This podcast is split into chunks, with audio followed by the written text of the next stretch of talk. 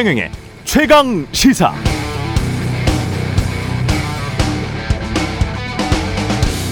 네, 소설 태백산맥에 김보무라는 인물이 나옵니다. 지주 집안 출신으로 대학에서 사학을 전공했고 훤칠 않게 균형 잡힌 체격. 소장농들의 비참한 삶의 자책감과 죄의식을 느끼면서 백범 김구의 민족주의 통일론을 지향했었습니다. 소설 속 김보무는 일제강점기에 학병으로 징집됐다가 탈출해서 미군 OSS 요원으로 훈련받았지만 귀국 이후 미군 통역, 중학교 교사, 남로당 공작원 등을 거쳐 한국전쟁 때 미군 포로로 붙잡힌 뒤 방공포로로 석방됐었고 그 과정에서 신체적 장애를 갖게 됩니다. 격동의 시기, 좌우로부터 모두 공격을 받은 중도 지식인의 인생은 비극적이었습니다. 그냥 평화의 시대였다면 김보무는 평범하고 행복한 지주 집안의 둘째 아들로 잘 살았을 겁니다. 역사가 김보무의 인생을 망쳐놨죠? 사실 우리 근현대사에는 수많은 김보무가 있었을 겁니다. 지금도 있는지도 모르겠습니다. 역사가 우리를 망쳐놨지만 그래도 상관없다. 파친코의 작가 이민지는 그렇게 말했습니다만 똑같은 일이 지금 이곳에 사는 우리 개개인들에게 다시 발생한다면 진짜 상관없을까요? 역사가 우리를 망쳐놨지만 그래도 살아내고 극복해온 우리의 할아버지, 할머니, 아버지, 어머니들께 감사드립니다. 네, 안녕하십니까. 8월 15일 화요일 광복절 아침이네요. 세상에 이익이 되는 방송 최경련의 최강시사 출발합니다. 저는 KBS 최경련 기자고요. 최경련의 최강시사 유튜브로도 실시간 방송합니다. 문자 자면은 짧은 문자 50원, 긴 문자 100원이 드는 샵 9730 콩오플 무료고요. KBS 일라디오 채널에는 정치, 경제, 사회, 문화 등 다양한 명품 콘텐츠가 있습니다. 구독과 좋아요, 댓글 많이 부탁드립니다. 오늘 최강 시사에서는 여러분들이 좋아하시는 뉴스 언박싱 확장판으로 진행하고요. 민주당 정청래 최고위원 그리고 이종찬 광복회장도 만나고요. 뉴스 속 법률을 살펴보는 최강 로스쿨 준비되어 있습니다.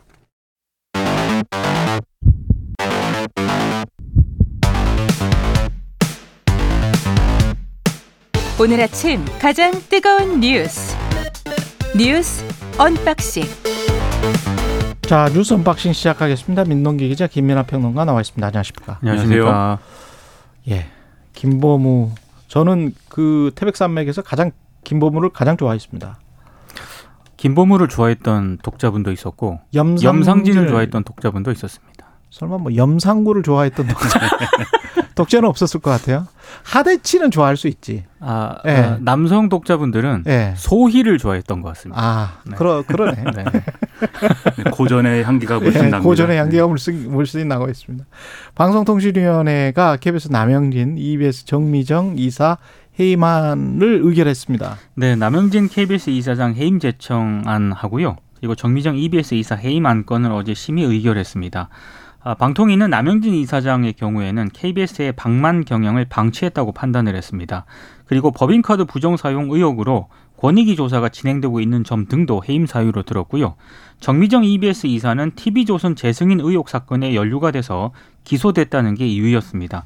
남영진 이사장이 바로 입장문을 냈는데요. 방통위의 KBS 이사장 해임 건의안 제청 의결은 법적 절차와 근거를 완전히 무시한 원천 무효라고 주장을 했고 효력 정지 가처분 신청 등을 통해 적극적이고 신속하게 불법을 바로 잡겠다라고 밝혔습니다. 또 김효재 방통위원장 직무대행과 이상인 방통위 상임위원 등을 대상으로 직권남용 등 혐의로 형사고발도 할 예정이라고 밝혔고요. 어제 김현 그 야당 추천인 김현 상임위원 같은 네. 경우에 아, 방통위 기자실에서 기자회견을 열었거든요. 2008년 방통위 출범 이후에 이른바 그 직무 대행에 대해서 기피 신청은 처음 있었다라고 얘기를 하면서 처음으로 접수된 기피 신청에 대해서 외부 전문 기관의 법률 자문을 받을 것을 요구를 했는데 김효재 직무대행이 하지 말라고 지시했다 이런 점을 밝혔고요. 어. 그래서 김효재 직무대행이 이석하지 않고 사회권을 행사했고 기각을 결정한 점 등은 직접 법률 대응을 검토하겠다 이런 입장을 내놓았습니다. 그리고 어제 방통위가 권태선 방문인 이사장의 해임 청문회도 진행을 했는데요. 이 권 이사장 해임 안건을 의결하는 회의는 내일 열릴 예정입니다. 권 이사장 해임도 내일 강행 처리가 될 것이다. 이런 관측이 나오고 있습니다. 예. 그분들 말씀드리지만 뭐 쫓기듯이 하고 있는 그런 인상입니다. 그러니까 남영진 이사장의 경우에 근데- 바로 또 대통령이 재가를 했는데 예.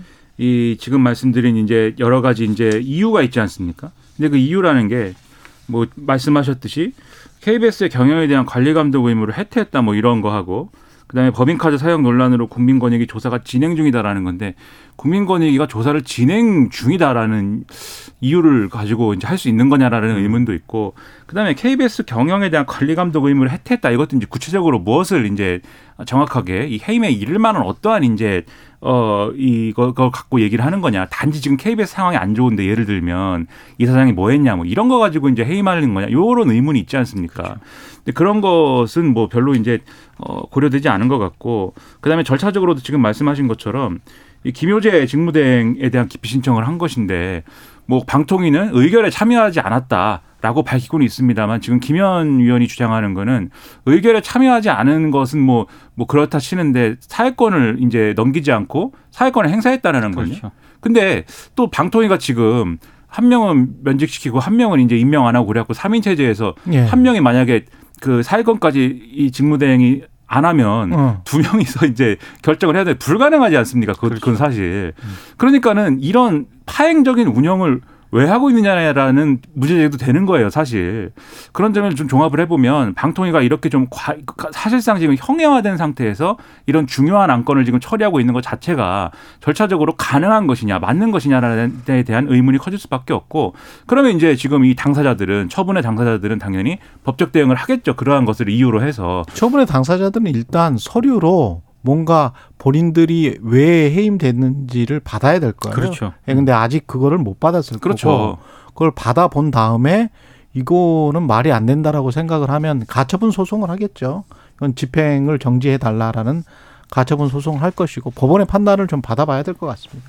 그 다음에 그렇죠. 그래서 법원의 판단이 어떻게 나올지 모르겠지만 이 예. 모든 게 이런 혼란상, 이런 혼란 속에서 그러니까 해임을 하더라도 그리고 어떤 뭐, 뭐 어떤 처분을 하더라도 절차에 맞게 이 순서에 맞게 해야 되는데 이렇게 뒤죽박죽 돼가지고 법적 논란이 있을 수밖에 없는 사안으로 마구 가고 있는 이유가 스케줄에 쫓기기 때문이다라는 음. 그러한 비판을 지금 듣지 않으면 안 된다.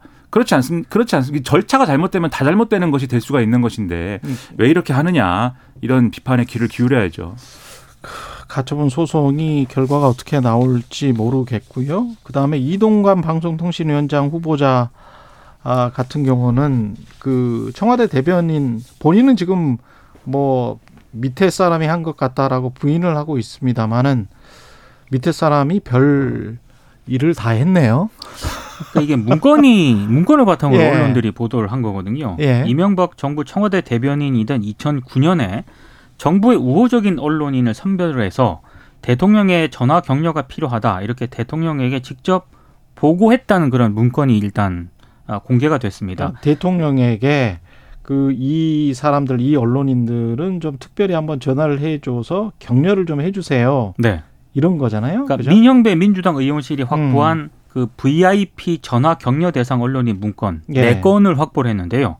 여기 보면은 2009년 7월 8월에 당시 이동관 청와대 대변인실이 중앙일보 등 4개 매체 언론인과 사장을 이명박 당시 대통령의 격려 전화가 필요한 대상자로 분류를 했습니다. 음, 아, 특히 아, 이동관 대변인실이 지금은 이제 문체부 장관인 박보균 당시 중앙일보 편집인을 대통령 전화 격려 대상 언론인으로 분류를 했거든요. 그 이유가 좀 재밌는데 예. 편집국장 시절에는 친박 성향으로 분류가 됐는데 대기자를 거치면서 VIP 이제 이명박, 이명박. 대통령을 얘기하는 겁니다. 예. 이명박 대통령의 국정 운영에 동조 지지로 성향을 변화했다. 아. 그리고 최근 편집인 취임 친박에서 이제 친이로 바뀌었다. 네, 그렇게 이제. 적시가 되어 있고요. 예. 그, 그리고 이동관 대변인실이 또 참고 사항으로 음.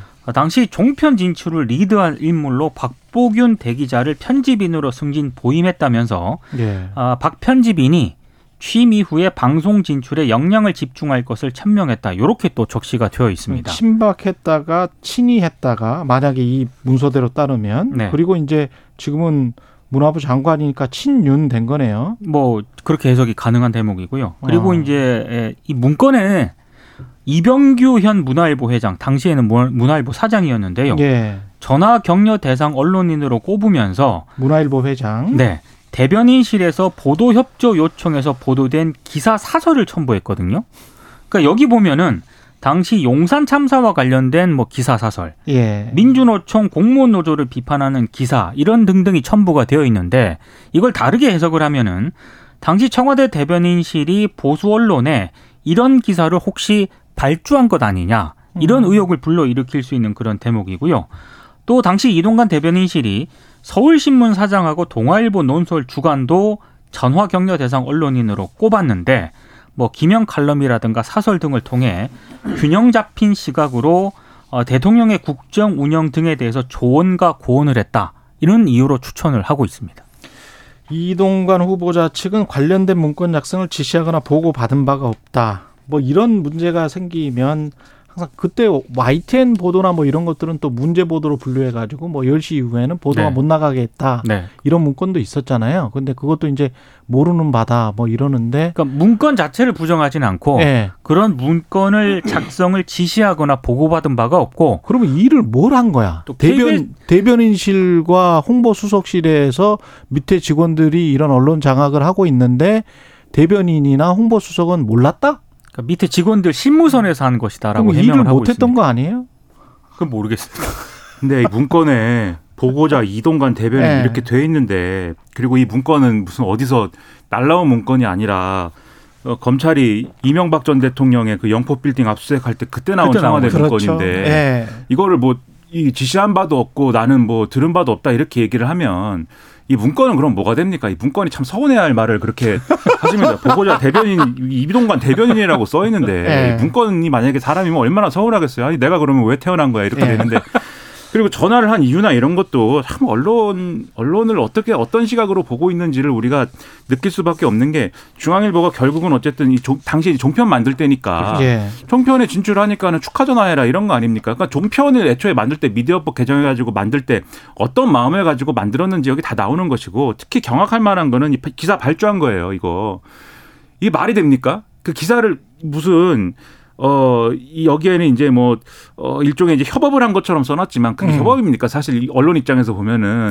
근데 이게 발주를 했는지 염화 시중인지는 모르잖아. 근데 예. 같은 생각을 가지고 있을 수도 있죠. 예를 예. 들면 당시 어- 청와대와 어 떤 구체적인 근데 이제 우리가 바라, 바랬는데 어 다행히도 그런 기사를 써줬습니다. 문건의 맥락이 이제 그게 아니고 예. 지금 이 사실상 이제 어 이런 것들에서 보도 협조 요청해서 보도된 기사이다 뭐 이렇게 돼 대변인실에서 아. 보도 협조를 요청해 가지고 보도 협조를 요청해서 보도 협조를 어떻게 요청하겠습니까? 예. 보도 협조를 뭐 예를 들면은 아 우리가 요즘 어려운데 예. 좋은 기사 잘 써주세요 이렇게 얘기했는데 이런 기사가 바로 탁 튀어나오더라 이런 보도 협조입니까 그게 그 의문인 거지 않습니까? 소재나 어떤 이 구체적인 어떤 내용을 예를 들면 알려주거나 지시하고 지시까지 뭐 하죠 어쩌면 협- 이런 걸 잘해야지 출세를 해요. 그러니까 요구하거나 이런 걸 잘해야 돼. 그런 거 아니냐라고 볼수 있는 것이고 어. 그리고 이제 예를 들면 KBS 라디오 당시에 이제 이 시간에 아마 했던 안녕하십니까 홍지명입니다 관련 내용도 있는데 그렇죠. 라디오의 미디어법 등에 대한 이해가 부족한 인사가 출연을 해서 문제 제기를 했다. 음. 뭐 이런 지적도 있는데 이거 편성권 침해가 될 수 있습니다. 이런 아, 것들이 그렇죠. 전형적으로. 네. 그래서 이런 내용까지 써 있다고 하면은 언론은 어떤 시각을 가지고 어떻게 다룬 거냐가 여기서 다 드러나는 것이어서 과연 이제 방통 방송통신위원장 후보자로서의 적격한 인사이냐라는 것은 상당한 의문이 제기될 수밖에 없는 것이죠. 그리고 이제 다른 어제 이제 뭐 신문 보도 같은 걸 보면 이동관 후보자가 이 대선 캠프 있을 때 이명박 정권 이명박 대통령 대선 캠프에 있을 때 어떻게 언론을 모니터링 했는지 이런 것들도 다 음. 나오거든요. TV를 다섯 대를 갖다 놓고 네. 그걸 실무자들에게 보게 시킨 다음에 보고서를 음. 작성하게 하고 그거를 매일같이 이제 24시간 상주 모니터링 체계를 만들어 가지고 예. 그걸 관리했다. 예. 그 정도로 실무 능력과 집요함이 있는 인물이라고 하면은 음. 어떤 방식으로 언론을 대했고 그런 유관 자리에 가면은 어떤 방식으로 언론을 상대할 것인지가 과거의 이력에서도 의심이 되고 의구심이 들고 상당히 우려가 되는 겁니다. 또 그렇게 할까 하는 그것에 대해서 뭔가 답이 있어야 되는데 모른다 아니다라고만 하면 답이 되겠는가 이런 뭐 걱정이 된다는 것이죠. 그리고 중요한 지적이 왔습니다. 태백산맥 9588님. 태백산맥 소위 아니고 소화 아닌가요? 아 소화 소화입니다. 예. 네. 소위는 다음 소위.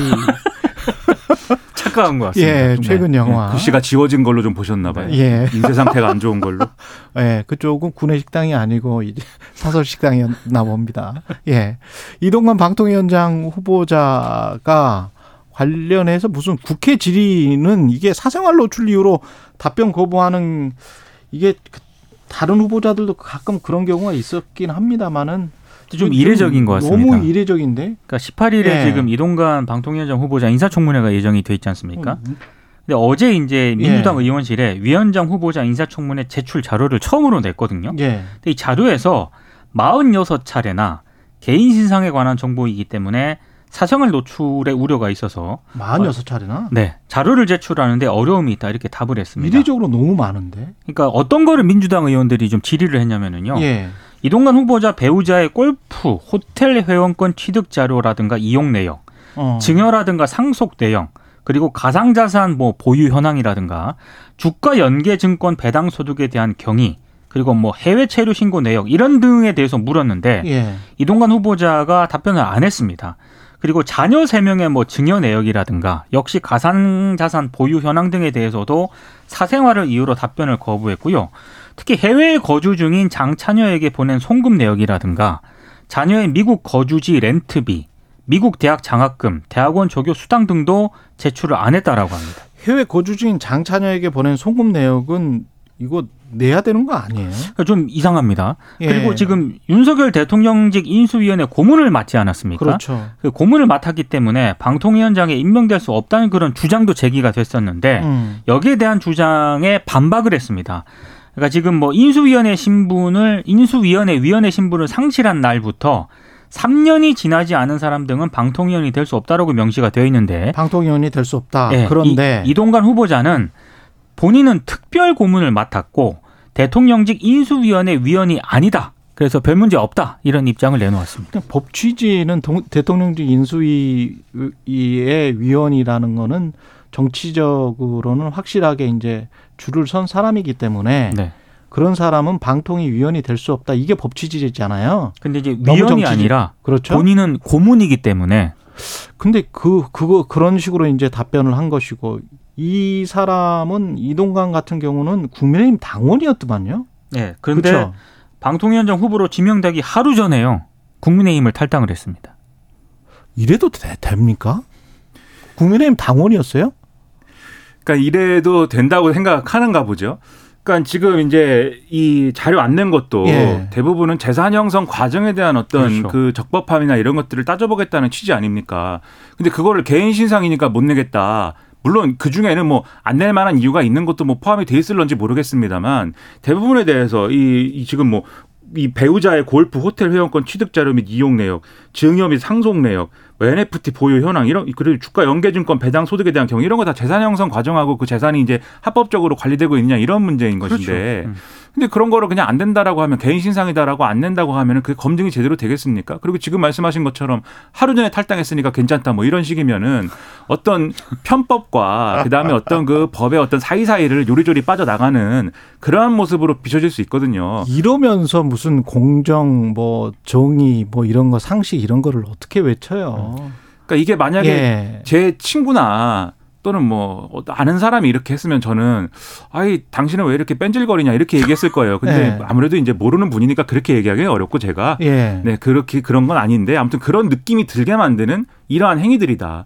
청문회를 당당하게 치르고 청문회에서 제기되는 의문에 대해서 답을 제대로 하면서 이 공직을 맡아야지 이렇게 다 요리조리 피해가기만 하면 어떻게 공직을 맡는 거에 대한 정당성을 국민에게 설명을 하겠습니까? 그렇지 않아도 이전의 행보들 때문에 여러 가지 의구심과 의심이 있는데 이렇게 하면 안 되죠. KBS나 MBC의 기자나 PD들은 정당에 가입할 수가 없거든요. 네. 근데 그 KBS나 MBC의 기자나 PD들을 지금 어, 불공정하다고 비판을 하는 어, 사람이 정당원 다 정당원이잖아요. 국민의힘 국회의원들도 정당원이고 그 관련된 사람들도 정당원이고 그리고 심지어는 지금 방통위원장 후보자도 정당원이었다는 거 아니에요. 그러면서 또 공영방송 정상화를 외친다는 거잖아요. 어불성설 아닙니까? 지난달 27일까지 국민의힘 정당 당원이었습니다. 어쩌자는 거지? 다 뭐 공영방송이 그러면 국민의힘 비슷한 어떤 색채를 가져야 공정하게 되는 건가요? 그러기를 바라는 것처럼 느껴질 때가 음. 가끔 있는데 아니기를 좀 바라고 있습니다. 좀 너무하네. 예. 날씨 교통정보 듣고 다시 뉴스 unboxing 돌아오겠습니다. 네, 뉴스 unboxing 민동기 기자 김민아 시사평론가와 함께하고 있습니다. 윤석열 대통령은 잼버리가 무난히 마무리됐다라고 자평을 했네요. 네, 어제 용산 대통령실에서 수석 비서관 회의를 주재를 했는데요. 어, 우리나라는 국가 브랜드 이미지가 무엇보다 중요한데 잼버리를 무난하게 마무리함으로써 국가 브랜드 이미지를 지키는데 큰 역할을 해준 종교계, 기업, 대학 및 여러 지자체에 감사하다 이렇게 말을 했다고 합니다. 한덕수 국무총리와 주례 회동도 가졌는데 총리를 중심으로 잼버리를 잘 마무리했다 이렇게 총리를 또 격려를 하기도 했는데요. 하지만 잼버리 부실 운영에 대한 뭐 사과라든가 책임 규명에 대해서는 언급이 없었다라고 합니다. 오늘 신문들을 보니까 어, 윤석열 대통령의 핵심 참모 그리고 뭐 대통령실 핵심 관계자들의 멘트가 나와 있는데요. 문재인 전 대통령이 이번 그 잼버리를 상당히 좀 강하게 비판을 하지 않았습니까? 이 부분에 대해서 불쾌감을 드러냈다라는 그런 대목이 있습니다. 특히 대통령실 핵심 관계자는 기자들에게 문재인 전 대통령이 현 정부 비판에 가세했다라고 묻느냐 이런 질문에 대해서 문화일보 사설을 또 인용을 하면서요. 적반하장이고 후한무치라는 그 문화일보의 평가를 유의하고 있다. 또 이렇게 답을 하기도 했습니다. 근데 만약에 이제 뭐 이 부분에서 무난하게 마무리했다라고 하는 자평이 그러니까 정말 우리가 대회를 잘 치렀다 뭐 이런 거라고 하면은 저는 그 인식이 잘못했다라고 말하고 싶은데 오늘 굳이 이제 그렇게 해석한 언론도 있습니다. 이 어떤 잼버리 끝나고 일성이 윤석열 대통령이 어 이 잘못한 어떤 것들을 찾아가지고 다 뭐 단죄하자 뭐 이런 거였으면은 아마도 이제 물론 감사원 감사나 이런 것들이 쭉 이어지겠지만 좀 어떤 뭐 더 박한 평가를 받을 수 있었는데 어쨌든 수습하려는 뭐 그러한 언급이었다 그렇게 해석한 언론도 있더라고요. 뭐 그런 점을 고려한다면은 또 할 수 있는 말이 아닐까 싶은 부분이 있는데요. 근데 저는 이 대통령 또 전직 대통령의 어떤 그런 글이나 어떤 발언에 대해서 언론도 그렇고 정치권도 그렇고 뭐 정해진 대로 계속 해석하고 가지 않았으면 좋겠어요. 문재인 전 대통령 글도 마찬가지인데 문재인 전 대통령 글 올리자마자 언론들이 다 아 이 현 정권을 탓했네요 이렇게 다 보도를 했거든요. 그렇죠. 음. 근데 글의 실질적인 내용을 보면은 현 정부가 잘못했 다든지 문 정부 때는 다 잘 됐는데 윤 정부 때 잘못한 겁니다. 이런 내용이 아닙니다. 예. 그 마지막에 문재인 대통령이 대외 유치 당시 대통령으로서 사과 위로의 마음을 전한다. 이런 내용도 넣어놨단 말이에요. 그러면 이게 저는 전직 대통령이 너무 이제 모든 사안에 대해서 자기 입장을 밝히고 하는 것이 정치적으로 바람직하지 않다고 보지만 이 전 정권까지 어쨌든 연루되어 있는 이러한 어떤 큰 어떤 사태가 났을 때는 미안하다든지 잘못했다든지 뭐 이런 입장을 밝힐 수 있는 거예요. 저는 그럴 수 있다고 보거든요. 그렇게 충분히 읽을 만한 입장을 밝혔는데 그거에 대해서 언론도 언론은 다 현 정부를 또 탓한 걸로 볼 수 있다 이렇게 해석을 해버리고 거기에 기반한 사설이나 이런 거를 써가지고 전정 전 대통령을 막 비난을 하고 대통령실은 그거를 인용해 가지고 내가 직접 비판을 하지 않지만 이런 얘기도 있다는 걸 우리가 유의하죠. 왜 자기들이 왜 유의를 합니까? 우리가 유의하겠다. 이렇게 얘기하는 게 맞는 거냐? 전직 대통령이면 그냥 함부로 이렇게 막 어, 비난하고 공격해도 되는 것이냐 이런 의문이 드는 것이어서 이렇게 문제를 풀지 말자 각자 잘못한 거에 대해서 얘기를 하고 잘못한 누구의 잘못을 지적하는 것도 좋은데 그렇지만 우리는 잘했다 이걸 하지 말자 저는 좀 그렇게 얘기를 하고 싶습니다.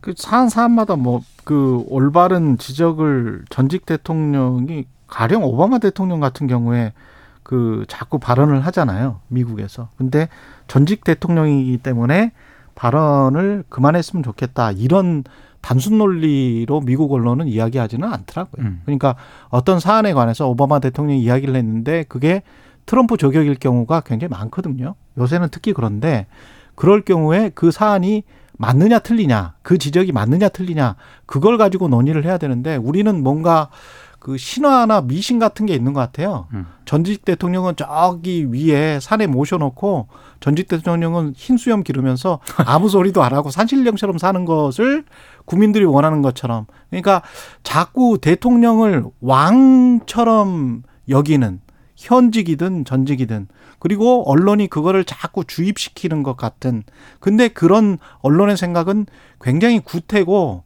그 서구 언론에서는 보기 힘든 행태 그런 것들이 좀 있죠. 그러니까 본인들의 편견이 아주 강하게 에, 투영이 돼 있고 그걸 수십 년 동안에 계속 대중들한테 쌓아왔기 때문에 대중들도 당연히 그래야 되는 것처럼 지금 여기고 있는 것 같은데 서구 언론을 한번 쭉 봐보십시오. 전직 대통령이 이런저런 말을 해도 그 사안에 관련돼서 이야기를 하지 무조건 말하면 안 돼. 이런 식의 논조는 없습니다. 이게 전직 예. 대통령을 그냥 언론들이 지금보다 관심을 덜 기울이면 그냥 조용히 보낼 수도 있습니다. 그렇기도 하고 근데 저는 이제 전직 대통령의 바람직한 역할이 뭘까? 음. 그러니까 정치적으로 어쨌든 한국 정치에 어떻게 하면은 긍정적인 영향을 줄까? 이것에 대해서 모두가 고민해 볼 필요가 있다는 생각이 들어요. 그러니까 예를 들면 제가 이제 없는 사안을 가정해서 얘기를 하면은 전직 대통령이 예를 들면은 뭐 예를 들면 SNS를 굉장히 활발하게 하는 이준석 전 대표처럼 모든 거에 대해서 막 그렇게 쓴다라고 하면 저는 그런 목소리도 필요할 것 같아요. 이거는 그렇게 하지 마시라. 아, 예를. 들면은 좀 그렇게 되면은 좀 곤란하죠. 그렇죠. 네. 전체 사회의 어떤 어른으로서 원로로서 누군가는 역할을 해야 된다고 할때 음. 중심을 잡는 역할을 해야 된다고 할 때 전직 대통령이라든지 또는 이제 고령의 어떤 뭐 정계 원로라든지 이런 분들이 또 해야 되는 역할이 있는 거잖아요. 그렇죠. 그런 역할을 충실히 해줬으면 좋겠다 이렇게 얘기할 것 같은데 지금 이 글은 잼버리 관련 글은 그런 게 아니었다라는 걸 제가 말씀드리는 겁니다. 만약에 이제 그게 아니라 예를 들면 전직 대통령이 막 그 SNS에서 경거망동하면 당연히 비판하겠죠. 저도 그렇고 그거는 뭐 원칙의 문제가 아니라 정치적으로 악영향을 준다라는 취지에서 지금 현재 한국의 정치 구도에서 근데 그게 아니었는데 왜 굳이 언론과 지금 대통령실은 그런 구도로 끌고 들어가느냐 이 지적을 저는 하고 싶거든요. 예. 그러니까는 제가 미국 언론 까지는 얘기하지도 않겠습니다. 미국의 상황까지는 얘기하지도 않는데 제발 이 문제에 대해서 단순하게 접근하지 말자라고 말씀드리는 거죠. 그리고 강승규 수석이 국민의힘 전대 개입을 한 것 같은 그런 전화 녹취가 지금 나왔습니다. KBS, MBC 다 보도를 하고 있습니다. 네. 예. 그 강신업 변호사 같은 경우에는 지난 3일 국민의힘 전당대회에 당대표 후보로 출마를 하지 않았습니까? 그런데 강승규 대통령실 시민사회 수석으로부터 좀 출마를 자제를 해달라 이런 요청을 받았다고 주장을 했습니다. 그러니까 대통령실의 전당대회 개입 논란이 이제 다시 불거질 것으로 예상이 되고 있는데요. 강신업 변호사의 주장은 이렇습니다. 강승규 시민사회 수석이 자신의 지인에게 전화를 걸어서 강신업이를 나오지 않게 해달라 위에서 걱정하신다고 했다고 들었다. 본인이 그렇게 들었다는 거고요. 예. 특히 김건희 여사의 측근이니 뭐니 이렇게 강신업이가 나오면 김건희 여사가 소환이 되고 그렇게 되면 마이너스가 된다는 논리를 펴는 과정에서 그런 얘기가 나왔다 이렇게 주장을 했습니다. 뭐 언론을 통해서 많이 보도가 됐지만 강신업 변호사는 김건희 여사의 팬클럽 건희사랑 회장을 또 지냈던 그런 인물이기도 하고요. 그리고 방금 말씀하신 것처럼 KBS가 이 강신업 변호사 지인과 강수석이 통화한 그 녹음 파일을 확보해서도 보도를 했거든요. 이 녹음 파일, 그러니까 KBS 보도 내용을 보면 아, 강승규 수석이 강신업 변호사 지인에게 그 강신업 변호사 출마 좀 자제시킬 수 없을까? 왜냐하면 아, 전선이 지금 뭐 이른바 그 V가 나오는데 여기서 V는 이제 윤석열 대통령을 얘기하는 것 예. 같습니다.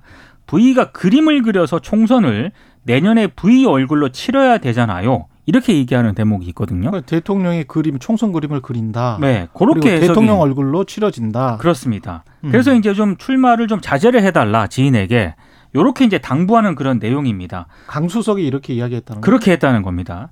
아, 사실 이게 강승규 시민사회 수석의 전당대회 개입 논란이 이번이 처음이 아니거든요. 그렇죠. 지난 3월에 대통령실 시민사회 수석실 관계자들이 에, 뭐 여러 명이 모인 그 카카오 단체 대화방에 당시 그 안철수 후보를 비방하는 홍보물을 지속적으로 올린 사실이 밝혀져서 상당히 좀 논란을 빚기도 했습니다.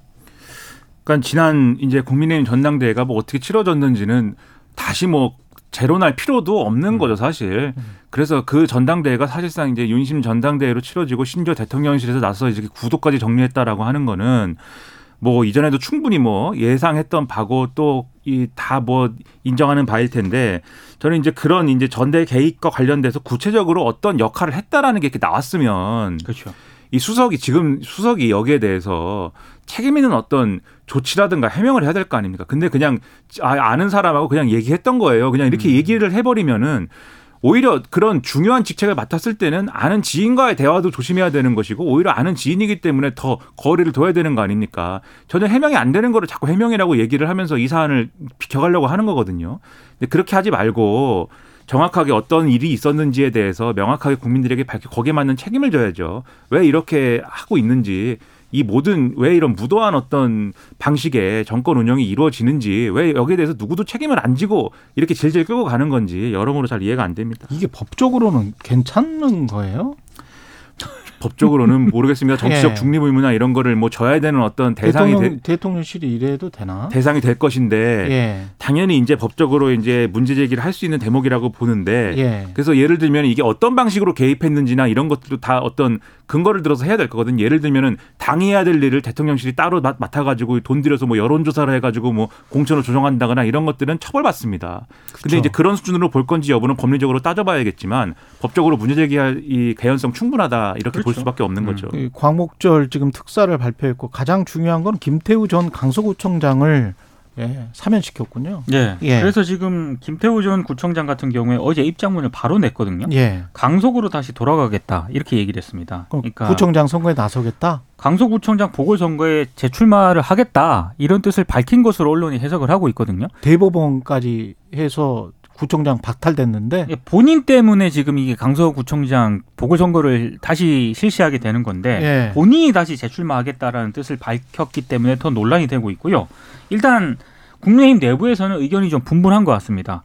뭐 출마를 뭐 할 수도 있지 않느냐 이런 의견도 있고 반면에 이거 반대하는 목소리도 적지 않습니다. 근데 왜냐- 대통령이 이 시점에 사면을 했다라는 거는 출마하라는 이야기인 그렇죠. 건가요? 왜냐하면 대법원이 사실상 확정 판결을 하지 않았습니까? 예. 한 두달 정도밖에 안 됐거든요. 그렇죠. 근데 이게 대통령이 사면권을 행사했기 때문에 사면권 남용이다라는 비판과 함께 사실상 이거는 출마하라는 그런 의지가 담긴 것 아니냐라는 해석을 좀 낳고 있습니다. 그러네요. 근데 이게 뭐 시간이 없어 이거 얘기할 게 굉장히 많거든요. 예. 시간이 없습니다. 차근차근 하십시오. 예. 이- 2분 정도.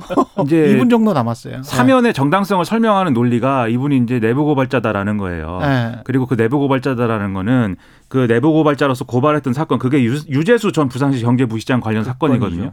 이 문재인 정권에서 이분을 봐주려고 이제 여러 가지 인사나 이런 걸 통해서 책임져야 될 걸 책임지지 않도록 하는 그런 과정이 있었다라는 걸 폭로했다라는 건데 그게 유죄로 확정된 게 이분이 이제 내부 고발자라는 거를 뒷받침하는 개연성 있는 어떤 과정이다라고 설명을 하고 있어요. 근데 김태우 전 구청장이 지금 대법원 판결 나온 그 내용 있지 않습니까?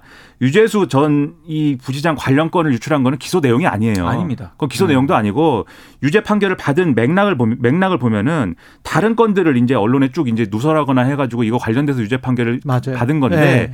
이 내용은 예를 들면은 정말 어떤 이거런 것들이 문제가 있어가지고 언론에 제보를 해서 음. 공익적으로 내부 고발을 했다 이런 취지가 아니라 본인이 이 검찰에 복귀한 이후에 검찰 수사관 출신이었잖아요. 그렇죠. 당시 청와대 특감반에 있었는데 예. 복귀한 이후에 비위 혐의로 여러 가지로 징계를 받을 위험에 처하니까 음. 그거를 무력화시키기 위해서 국민권익이라든지 이런 절차를 거치지 않고 언론에 보- 보도하게 만들어 가지고 그것을 회피하려고 했다라는 게 인정됐다라는 게 대법원 그렇습니다. 판결의 내용입니다. 그렇습니다. 그러면 중요합니다. 내, 부 예. 고발자로서 이것을 사면한다라고 하는 취지가 퇴색되는 것이고 그렇다 하더라도 예를 들면 선거는 좀 피해야 되는 건데 당장 다음 선거에 나가라는 취지로 만약에 사면을 한 것으로 해석이 되면 이 선거가 잘되 겠습니까? 국민의힘에는 이롭겠습니까? 전체 한국 정치에 좋은 영향이 있겠습니까? 그렇지 않을 거거든요. 이게 대통령이 검사 출신인데 이런 내용을 다 알 것이 알 것인데도 불구하고 대통령의 권한인 사면권을 왜 이런 방식으로 행사하느냐 의문일 수밖에 없고요.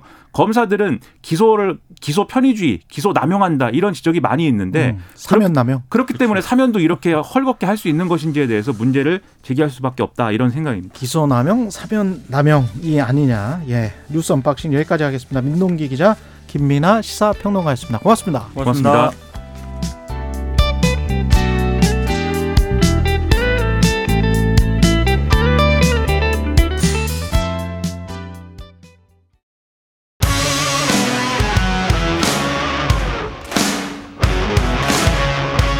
오늘 하루 이슈의 중심 최경영의 최강 시사.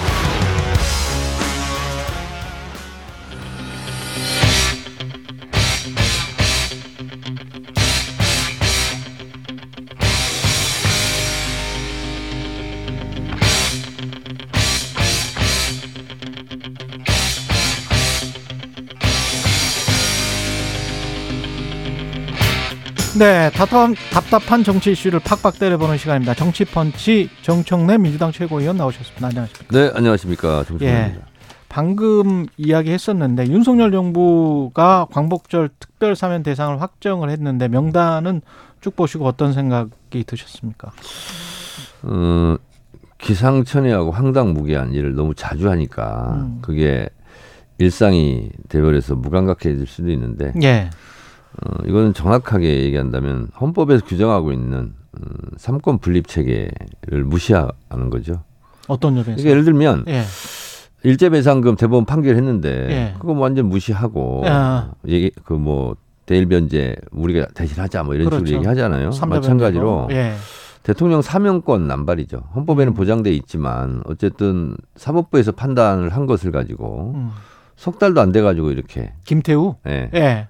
어, 사면을 해버리고 또 본인 때문에 치러지는 강서 재보궐 선거가 있는데 본인은 거기에 희망하는 듯한 그런 또 예. 발언을 하고 헌법 무시, 국민 무시, 뭐 사명권 남발 뭐 이렇게 볼 수밖에 없죠. 근데 대통령이 시- 이 사면권을 행사함으로써 시그널을 준 걸까요? 국민의힘에? 어, 보통 이런 데는 이럴 때는 아전 인수기억 해석을 한다고 그러지 않습니까? 예. 본인은 선거 앞두고 나를 사면한 것은 나에게 출마 아, 자격을 준 거다. 어. 그건 출마하라는 거 아니냐. 본인은 이렇게 아전 인수기억으로 해석할 수밖에 없는 거죠. 국민의힘은 어떻게 판단할까요? 이제 국민의힘이 매우 고약하게 됐죠. 어. 아, 이제 김태우 전 청장은 아, 나를 사면해준 대통령의 뜻을 보라 이렇게 예. 얘기할 거고 국민의힘은 지금 후보를 낼까 말까 고민했었는데. 고민하고 있는데 상당히 곤란해졌고 예. 그래서 만약에 국민의힘에서 어, 후보를 내지 말자거나 음. 음, 김태우 전 구청장은 안 된다거나 그러면 아, 대통령 뜻을 거스르는 거냐 또 이렇게 그렇게 공격할. 소지도 많이 있는 거죠. 뭐 나와서도 사실은 승산이 지금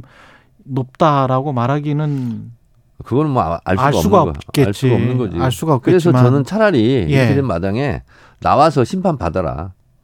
그러면 민주당은 thank you입니까? 어, 저희는 모든 선거는 예. 어, 끝나야 봐야 아는 거고. 예. 그래서 선거라는 것은 항상 겸손하게 낮은 음. 자세로 어, 최선을 다하는 수밖에 없는 거죠. 예. 잼버리 대회는 끝났는데 네. 우리가 몇 대 몇을 어제 그제부터 계속 하고 있거든요. 몇 대 몇? 몇 대 몇. 음. 예. 결론적으로 말씀드리면 저는 예. 99대 1. 99는 아니, 현 정부 책임이죠. 현 정부. 왜냐하면 예. 예를 들면 예. 축구 국가대표가 대패를 했어요. 예. 그리고 막 관중석에 물병도 날라고 막 했어. 예. 이렇게밖에 못하냐. 예. 그러면 보통 축구 감독 그렇죠. 이 경질되거나 음. 뭐 사과하거나 이렇게 하잖아요. 예. 근데 이 축구 감독이 음. 아니 내 전임 축구 감독 때문이 졌다. 예. 이렇게 얘기하면 국민들이 납득하겠습니까? 그리고 지금 정권 출범한 지가 언젠데 아직까지 전 정부 탓을 하면 음. 현 정부는 없는 겁니까? 그래서 국민의힘 정부 여당에서 네. 전 정부 탓을 하는 거 보니까 아직도 윤석열 정부를 인정 못 하는 것 같아요. 대선 불복 세례가 아니에요? 예. 지금이 문재인 정부입니까? 음. 문재인 정부라면 문재인 정부 탓을 하는 거고 윤석열 정부면 잘못됐으면 윤석열 정부 탓을 하는 거예요. 예. 근데 계속 전 정부 탓을 해. 그럼 음. 현 정부는 없다는 거 아니야. 책임만 없는 게 아니라 정부도 없다는 뜻 아니에요? 그 무한 책임을 질 정부가 없다. 조직에는 장관이 세 명이 있고. 자, 그래서 제가 예. 이걸 갖고 왔어요. 예. 아 응? 추진 체계도. 새만금 잼버리 추진 체계도 이게 보면 조직도가 이렇게 주고 있거든요. 예. 전라북도는 귀퉁이에 조그맣게 나와 있어. 그래서 제가 이게 1% 정도 된다는 거예요. 조직 체계상. 저 위에는 누- 누구예요? 제, 제일, 제일 위에는 예. 무슨 고문단 이런 거 있는 것처럼 예, 모든 조직들에 예. 뭐냐면 정부지원위원회 예. 위원장이 국무총리예요. 국무총리. 예, 부위원장이 여성가족부 장관 음. 등이고요. 간사가 어, 여성가족부 고공단 음. 고위 공무원 고위 공무원단. 그거예요. 예. 그리고 이건 이제 지원단이잖아요. 예. 그리고 지원 실무위원회는 예. 위원장이 여가부 차관이에요. 어. 그리고 어 그다음에 조직위원장 있지 않습니까? 예. 그거는 여성가족부가 메인이에요.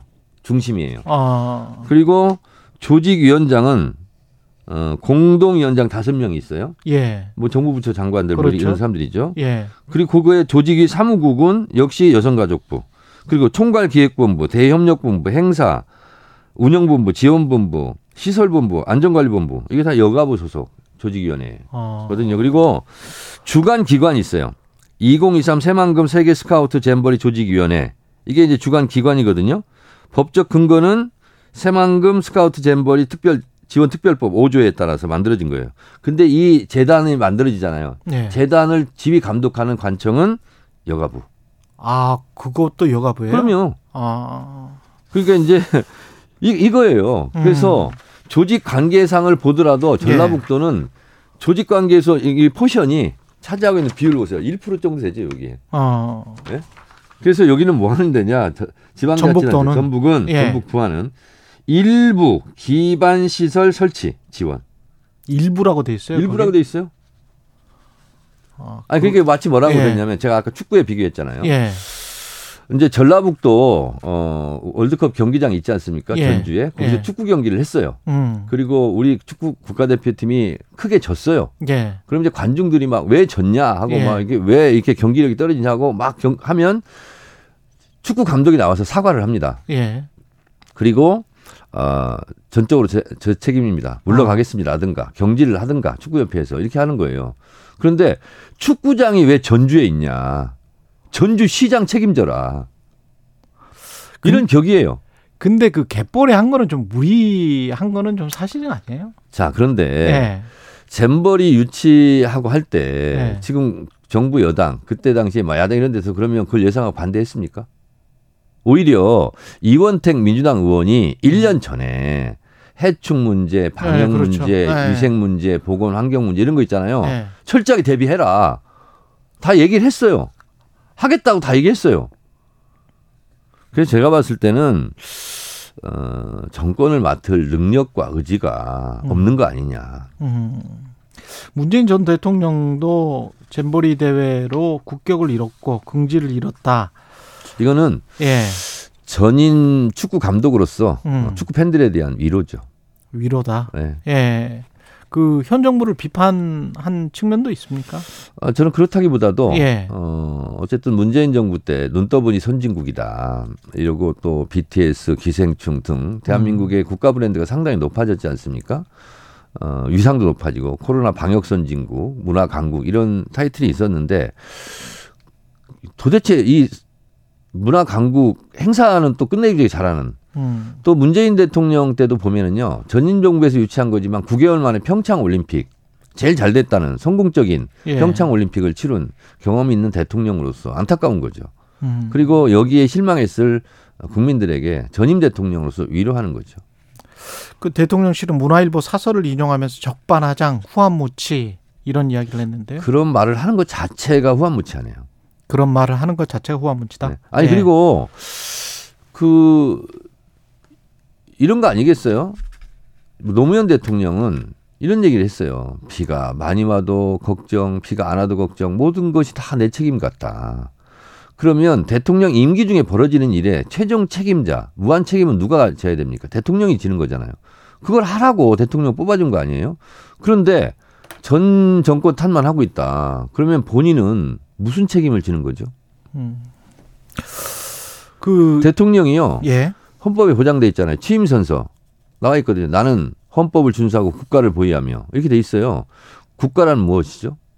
이것도 지난번에 제가 소설 구성의 예. 삼 3요소 인물 사건 배경 얘기했죠. 예. 국가 구성에도 3요소가 있습니다. 예. 국민, 또, 주권, 또, 영토. 어우! 100점. 예. 국민 아, 주권 영토예요. 예. 그러면 국민을 지키는 거거든요. 예. 보유한다는 것은. 예. 국민의 뭐죠? 생명과 안전이죠. 이게 예. 기본 아니겠습니까? 음. 근데 그거를 하겠다고 선서를 하고 대통령이 된 분이 나는 책임 없다. 전 정부 책임이다. 음. 그러면 전 정부 문재인 대통령이 지금 용산에 출근하고 계십니까? 아니잖아요. 대통령실에 본인이 출근하고 있잖아요. 알겠습니다. 여기까지 하도록 하고요. 민주당 이야기 어, 이재명 대표 관련해서 내일 모레 검찰 출석을 하는데 네. 굉장히 큰 분수령이 될 것 같기도 합니다만 어떻게 보십니까? 체포동의안 뭐 이런 이게 이제 임박한 듯한 분위기잖아요, 진짜로. 아니 생각해 보세요. 예. 어, 보통의 정치적 관례라면 음. 대선 때 벌어졌던 고소고발전, 선거법 위반은 다 취하를 하게 돼 있습니다. 예. 특히 또 이긴 쪽에서. 예.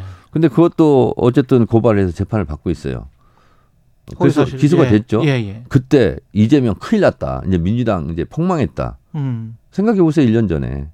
그런 이야기가 있었죠. 있었죠. 예. 대장동 가지고 하늘이 두 쪽 날 것 같았죠. 뭐 400 몇십억 뭐 저수지. 뭐 예. 그렇죠. 허여하잖아요 지금. 예. 그렇게 이제 안 되니까 음. 성남 FC 가지고 또 민주당 폭망했다 또 난리를 쳤어요. 음. 근데 지금 고요해요. 성남 FC는 아직 그렇죠. 예. 그렇 그러니까 안 되니까 백현동 이거 꺼내 들고 있는 거 아닙니까? 대북송금 이런 거. 근데 검찰 입장에서도 그렇고 이게 마지막 이 안 되면 지금 말씀하신 대로 안 되니까 계속 다른 사건으로 옮겨가는 거 아닌가. 그렇죠. 나는 국민들의 그리고 뭐 의구심을 자아낼 수 있기 때문에 여기에서 딱 끝낼 것 같지 않으세요? 아니 제가 봤을 때는 네. 이게 이제 오비 이락인 예. 것처럼 음. 무슨 정권이 위기를 맞으면 이재명 대표를 소환하겠다 이런 식이에요. 예. 어, 그리고 또 하나는 뭐냐면 검찰이 소환한다고 해서 어, 뭐 그것이 유죄라는 건 아니지 않습니까? 그렇죠. 그냥 유죄 이미지를 입히려고 하는 것 같아요. 아, 저는 그런 거라고 보고 예. 어 저는 그래서 뭐 이미 검찰에 당당히 출석하겠다 이미 얘기를 했어요. 그럼 이재명 대표는 검찰에 출석해서 이야기하고 그거 말고 어떤 다른 거는 할 필요가 없습니까? 아니 정치적인 다른 그래서 거. 예. 지금까지 검찰이 음. 이재명 대표에 대해서 300번 넘게 압수수색했다는 거 아닙니까? 예. 근데 뭐 나온 게 없잖아요 지금. 음. 아니 이재명 대표가 뭐 돈을 먹었다 이런 게 없지 않습니까? 예. 그래서 지금까지 못 잡아놓는 거예요. 그러니까 검찰은 계속 이제 뭐 하는데 검찰의 무능인가요? 음. 이런 식으로 1년 넘게 막 이렇게 수사를 하는데 특별하게 뭐 나온 게 없어요. 그럼 당 내에서 뭐 소수파라고 말씀하실 수도 있겠습니다만은 이재명 대표가 선제적으로 불체포 특권 가결 당론을 어, 말을 해달라. 음. 뭐 그렇게 해서 어 전체적으로 이것과 관련해서 민주당이 왈가왈부 안 되도록 해달라. 뭐 이런 의원들의 주장에 관해서 어떻게 자, 생각하세요? 이런 의원들이 예. 처음에 체포동의안 들어왔을 때 음. 강력하게 이재명 대표를 왜 잡아가려고 그러냐 안 음. 된다 하고 강력하게 반발하고 검찰을 비판했던 사람들이라면 음. 좀 합리성이 있죠. 예. 근데 그때 그랬던 분들인가요? 이래도 이재명 비판, 저래도 이재명 비판하는 분들이기 때문에 음. 진정성이 좀 느껴지지 않죠. 이원옥 이상민 말씀하신 아, 뭐 하여튼 저는 실명을 거론 안 했습니다. 그리고 또 하나는 예. 예를 들면 이런 거예요. 예. 가족으로 치면 예. 아버지를 막 잡아가려고 그래. 근데 가족들이 봤을 때 음. 무고해. 죄가 음. 없는 것 같아. 근데 가족 중에 일어나가지고 우리 아버지 잡아가세요. 이러는 게 동방예의 지국에서 그런 관점에서 보면 아니 당 대표가 또 아버지는 아니죠. 아, 이렇게 제가 비교한다고 그랬잖아요. 아, 그 나는 이게 제일 싫어. 이 대통령을 아버지로 비유하고 막 이러면 북한 같아 가지고 아니 근데 싫어 싫어. 제- 자, 제가 당, 가족으로- 당 대표도 아버지 비 가족으로 금지 비유한다면. 금지. 자 그럼 KB 사장으로 비교할게요. 예, 잘못한 게 없어. 예. KB 사장 막 잡아가려고 그래 검찰이 압수수색하고. 근데 제, 제가 없어. 제가 보니까 예. KB 직원들이 보니까. 근데 몇 사람이 튀어나와 가지고 우리 KB 사장 잡아가세요. 당장 구속시키세요. 예. 그게 맞나? 알겠습니다. 예. 그러니까 동지란 예. 음, 같은 방향을 보려고 가는 뜻을 같이 하는 사람들이잖아요. 정당이니까. 동지적 관점에서는 어, 좀 아니지 않나? 어, 정당이니까. 그런 생각이 들어요. 그 KBS M, 말씀하셔서 KBS나 MBC 같은 경우에 지금 이사장 이사 뭐 다 해임할 것 같지 않습니까? 해임 해임했고. 이게 이제 MB 정권 대자부 예. 같아요. 예. 음, 그때도 이제 생각해 보면 음. 음, KBS 정현일 사장 내쫓았지 않습니까? 예. 그게 다 무죄로 판결되고 손해배상까지 나왔지 그렇죠, 않습니까? 그렇죠. 예. 그때 제가 KBS 앞에 와서 정현일 사장 잡아가지 말라고 데모에다가 예. 경찰이 연행까지 된 경험이 있습니다. 제가 그랬었군요. 그때 최경영 예. 기자도 뭐 예. 모처에서 열심히 싸웠던 걸로 알고 있는데 어쨌든 예. 어쨌든 어 그때 에, 우리가 많이 주장했던 것이 MB 정권의 언론 장악 시나리오가 있다. 음. 아, 그리고 그게 진행되는 거 이- 진행되고 있다. 그리고 결과적으로 보면 MB 정권의 MB 미디어 악법 날치기 처리를 또 국회에서 하지 않았습니까? 어 그때 이동관 씨가 뭐 하고 있었죠? 그때 그때 대변인? 그때 핵심적인 역할을 그랬죠. 한 것으로 예. 추정되고 의혹을 받고 실제로 어 문건은 지금 많이 나왔어요. 문건도 많이 나오고 어제 예. MBC 보도도 있고 예. 뭐 이렇게 있지 않습니까? 그러니까 이 사람이 어떤 사람이냐의 기준이 음. 어 그때 언론 장악 잘했어. 음? 이런 평가에 의해서 음. 다시 방통위원장으로 재등용하는 건 아닌가. 이게 이름처럼 이동하면서 관직을 맡아요. 음. 정권을 이동하면서. 어, 제가 봤을 때는 음, 이동관 씨를 임명하는 것 자체가 현 정권으로서는 상당히 악재가 될 것이다. 왜요? 왜냐하면 쫓겨나는 사람이 예. 무슨 합법적인 절차라든가 뭘 어. 잘못해 쫓겨나는 게 아니라 예. 아 그냥 이거는 언론 장악을 위해서 나를 쫓아내는 거다. 음. 그러면 그분들을 지지하는 세력도 있지 않겠습니까? 그래서 차곡차곡 쌓이고 있다. 지금 가랑비에 옷 젖고 있다 이렇게 생각합니다. 근데 뭐 10월이나 11월까지 뭐 경영진이 고- 교체되고 만약에 정권이 바라는 게 진짜 공영방송의 정상화가 뭔지는 모르겠습니다만은 뭐 프로그램도 폐지되고 뭐 해서 어 어떤 정치적 성향이 에 어떤 정권의 입맛에 맞게 그런 식의 어떤 방송이 된다면 정권에 유리한 거 아니에요? 총선이나 뭐 이럴 때. 작용에는 항상 반작용이 있죠. 예. 아니 전두환 군사 독재 때 정, 음, 정경들이 학생들 막 곤봉으로 패고 사람 고문하고 그러면 정권에 대해서 정하지 마라. 어? 반대 운동 투쟁하지 마라. 그런다고 투쟁 안 합니까? 저는 누르면 누를수록 더 많이 더 높이 튀어 오르게 돼 있다. 예. 그렇게 생각합니다. 그리고 자기 뭐- 무덤을 파고 있는 거 아니냐. 예. 그리고 이런 법조계에는 법꾸라지가 있지 않습니까? 네. 방송계에는 방꾸라지가 있어요. 음. 아, 이런 방송계 미꾸라지들이 예. 흙탕물을 일으킨다 한들 결국은 그 물은 정화되게 돼 있다. 정화될 것이다. 네. 예. 고 최수근 해병대 상병 그 사망 사고 조사, 조사 과정에서 이게 결국은 수사를 축소 은폐한 게 아니냐. 모 모처로부터 뭔가가 날아온 게 아니냐. 이게 지금 핵심이죠. 그러니까 이거는요. 예. 뭐 대통령실에서 무슨 해명을 하든 음. 국민의힘 뭔 해명을 하든 어 양평 처갓당 고속도로 종점 변경 사건 그냥 감이 오는 게 있잖아요. 아 거기에 대통령 김건희 일가 땅이 있었어? 음. 그럼 고속도로 종점을 왜 변경했겠어? 어, 뻔하지 뭐.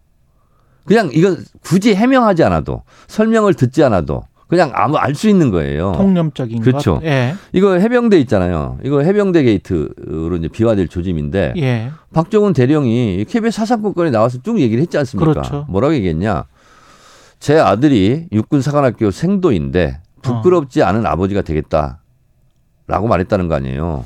그러니까 본인이 해병대 대령이에요. 음. 아들은 육군 사관학교 생도입니다. 그럼 앞으로 군 생활 해야 돼요. 그렇죠. 아들에게까지 피해가 수 있을 수 있지. 있어요. 그럼 그럼에도 불구하고 이렇게 나오는 거예요. 누구를 믿어줄까요? 그리고 자꾸 무슨 집단 항명 수괴죄로 예. 뭐 입건하겠다 이런 식으로 하는데 이미 장관 결재를 받은 사항입니다. 그렇지. 예. 장관 결재를 했어요. 수사 이렇게 했습니다. 어우, 잘 됐네. 고생했어. 수고했어. 그래서 이 장관 결재를 받았다는 것은 이첩하라는 거예요. 그렇죠. 이게 고 이해람 중사 사건 때 어. 군 내부에서 수사를 하게 되면 봐주기하고 짬짬이하고 그렇죠. 어, 뭐 어, 팔을 안 울고문다 이런 식으로 하니까 음. 경찰이 무조건 넘겨라 기초 자료만 조사해서 그리고 경찰이 수사하게 돼 있거든요. 그래서 경북 경찰청이 넘겼어요 이미 음. 수사 자료를 예. 장관 결재 받고 근데 그걸 또 뺏어갔다는 거 아니에요. 그렇죠. 예. 왜 뺏어갔겠어요? 그러면서 수사 내용을 자꾸 이것 빼라 저것 빼라 했다는 거 아닙니까? 장기판으로 치면 차 떼라 포 떼라 음. 막한 거 아니에요. 예. 저는 못 하겠습니다. 이게 나온 거잖아요. 예. 그러니까 집단 항명. 그러면 결과적으로 보면 이분이 집단 항명도 아니지만 예. 집단 항명을 치면 뭐 믿고 하겠어요? 장관이 저는 결재받고 했다. 그러면 장관은 집단 항명 수괴 교사죄입니까? 음, 음. 결과적으로 그렇게 되잖아요. 예. 장관 결재도 안 받고 자기 멋대로 막 했다면 수사단장이 그렇죠. 예. 그러면 왜 네 멋대로 해? 왜 그럼 결재도 그러- 안 받아? 이럴 그럼 수 있잖아요. 그렇게 할 수 있지. 근데 예. 이미 장관 결재까지 받았어요.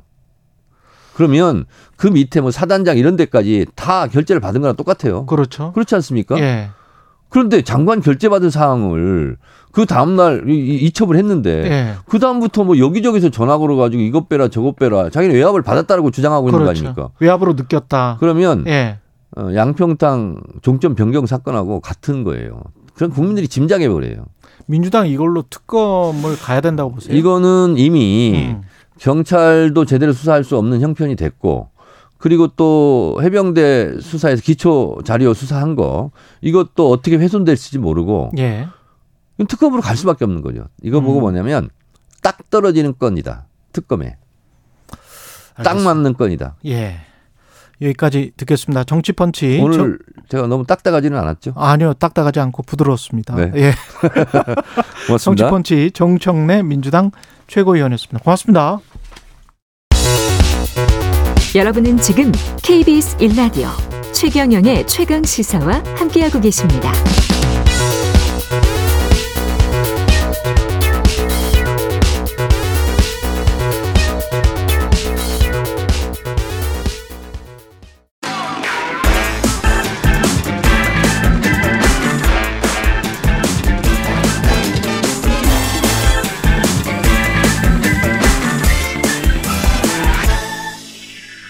네, 한 번 더 뉴스 시간입니다. 오늘은 한국경제신문 최영찬 기자와 함께하겠습니다. 안녕하십니까? 네, 안녕하세요.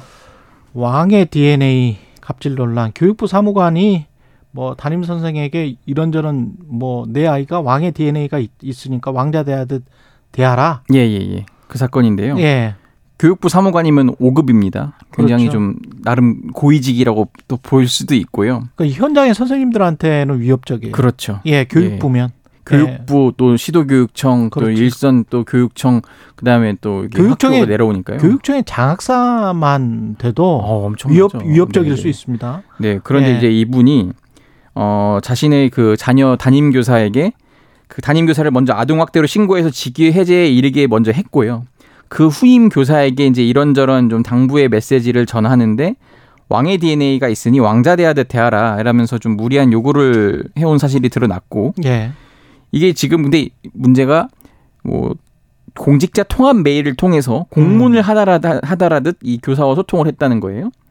네, 그렇, 그렇기 때문에 더 논란이 좀 있었습니다. 공직자 통합 메일로 교사에게 이런 이야기를 한 거예요. 그렇죠. 그러다 보니까 이게 뭐 개별적인 이런 뭐 건의를 할 수 있는 통로가 아니라 공무원이 공무원에게 좀 내리듯이 했으니까 이건 당연히 갑질 아니냐라고 갑질이네. 할 수밖에 없는 예, 건데 공사 구분도 안 되는 사람이네. 그렇죠. 예. 그래서 어쨌든 본인이 직접 사과는 했어요. 논란이 예. 하도 주말간 뜨거워서 이제 뭐 하, 하필 또 왕의 DNA다 이런 음. 또 표현에 많이 많은 분들이 분개하잖아요. 예. 그러니까 이 사무관 주장은 이렇습니다. 이 치료기관 자료 중 일부였다. 음. 교장 선생님과 상담 중에 그 아이의 치료를 위해서 노력한 과정을 좀 말씀을 드렸더니 관련 정보가 있으면 좋겠다고 말씀을 하셔가지고 새로운 담임 선생님께 전달해 드린 거다 이렇게 해명을 한 건데요. 예. 그러니까 이제 경계성 지능을 가진 자식에 대한 안타까움을 이 지혜롭게 대처하지 못했다 또 음. 이렇게 주장을 했습니다. 근데 이게 뭔가 알아봤더니 한 연구소에서 주의력 결핍 과잉 행동 장애 이제 ADHD라고 불리죠. 예, 예. 이 아이들은 왕의 DNA가 있으니 왕자 공주처럼 대해줘야 하고 약물 없이 치료할 수 있다고 주장을 한 거예요. 예. 물론 이 사무관이 이 연구소의 치료를 받은 것인지는 잘 모르겠지만 전문가들은 이제 오히려 이런 정보가 ADHD에 대한 그런 편견을 더 심화하고 혐오를 그렇죠. 조장한다 이렇게 좀 우려를 하고 있습니다. 뭐 설사 의사가 그렇게 이야기를 했다고 하더라도 굳이 그걸 거기에 써서 넣어야 될 필요가 있을까? 그 정도의 지각도 없나? 교육부 네. 사무관이 아, 자녀의 학교 담임 선생님인데 그런 생각이 좀 드네요. 예. 그렇죠. 예. 특히 무엇보다 이 직위 때문에 교육부 사무관이라는 게 담당 그 현장에 있는 담임 선생님들한테는 굉장히 크게 느껴질 거거든요. 아 그렇습니다. 교육부가 또 나름 또 이게 예. 위계가 있는 조직이기 그렇죠. 때문에 예. 굉장히 좀 무섭게 다가올 수도 있고요. 예. 그래서 지금 교육부 차원에서도 그 음. 자체 지금 조사에 좀 착수를 했고 이. 사람도 뭐그 이후에도 계속 승진하고 그랬다며요. 이게 예 그렇습니다. 예. 어쨌든 지금 이, 여기 이제 연차가 꽤 높은데 20년 예. 이상 근무를 했어요. 아. 어쨌든 뭐 한 7급 공무원으로 시작해서 이제 5급이 예. 된것 같은데. 예, 그러나 보 그러면 이제 봅니다. 교육부에 예. 대해서도 굉장히 빠삭하게 잘 알 거 아니에요. 그렇죠, 그렇지. 이런 교육 시스템이 돌아가는 것에 대해서도. 예. 그래서 좀 논란이 더 커진 것 같습니다. 서희초 교사 사망 사건 같은 경우는 학부모가 누군지 지금 나왔습니까? 이게 좀 아직 공개되진 않았고요. 예. 왜냐면은 어쨌든 부- 그 부분도 이제 뭐 잘못 공개되면 좀 명예훼손의 음. 의지가 있고. 근데 그런 가운데 지금 경찰이 중간 결과를 발표를 했는데 어, 학부모가 A 교사의 그 개인 휴대전화 번호로 전화를 건 건 발견되지 않았다. 이제 A 교사 휴대전화를 포렌식했더니 개인 휴대전화로 학부모에게 이제 A 교사가 먼저 전화한 적은 있지만 예. 학부모가 A 교사 개인 휴대전화 번호로 전화한 것은 찾을 수가 없었다는 거예요. 그러니까 교사노조 측의 설명관 그 그동안의 설명과는 좀 다르죠.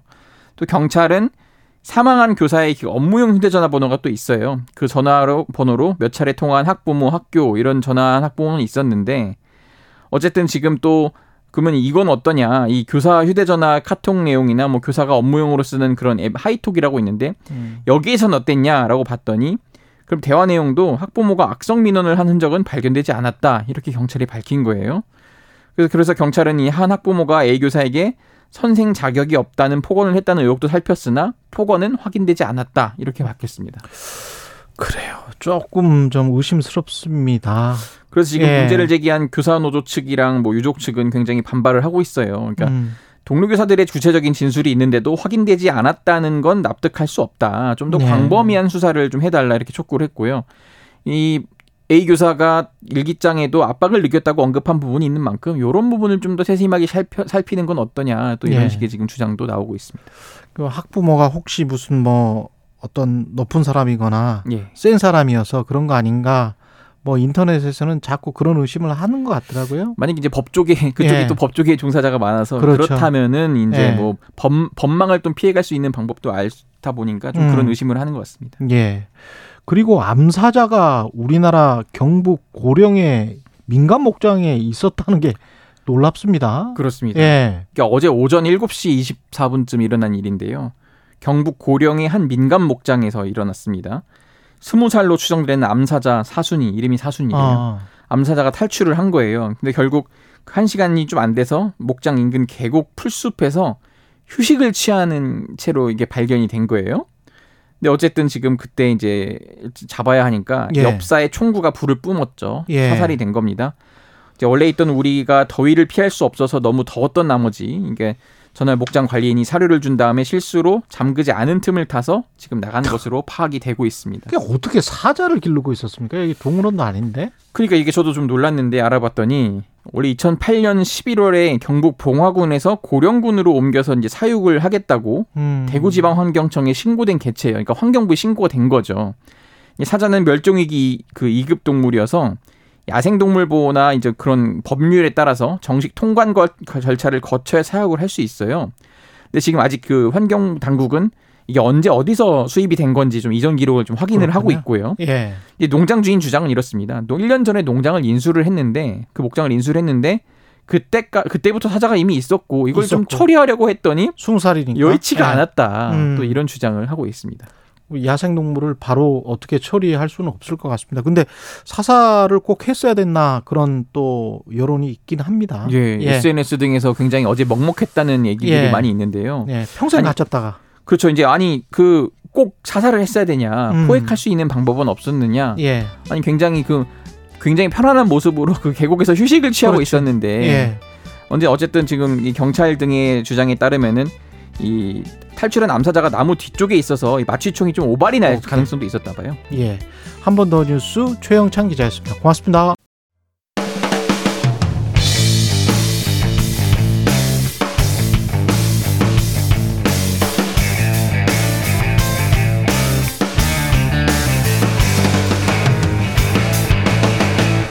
최경영의 최강 시사. 예, 오늘 제 78주년 광복절 맞아서 특별한 분을 모셨습니다. 독립운동가 우당 이회영 선생의 손자시기도 하고요. 지난 6월 광복회장으로 취임한 이종찬 회장께서 스튜디오에 나와 계십니다. 안녕하세요. 예, 감사합니다. 예. 광복회장 취임 후 맞으시는 첫 광복절인데요. 의미가 남다르실 것 같습니다. 그렇죠. 광복회장이라는 입장에서 저 광복절을 맞이하니까 또 좀 감회가 새롭습니다만은 예.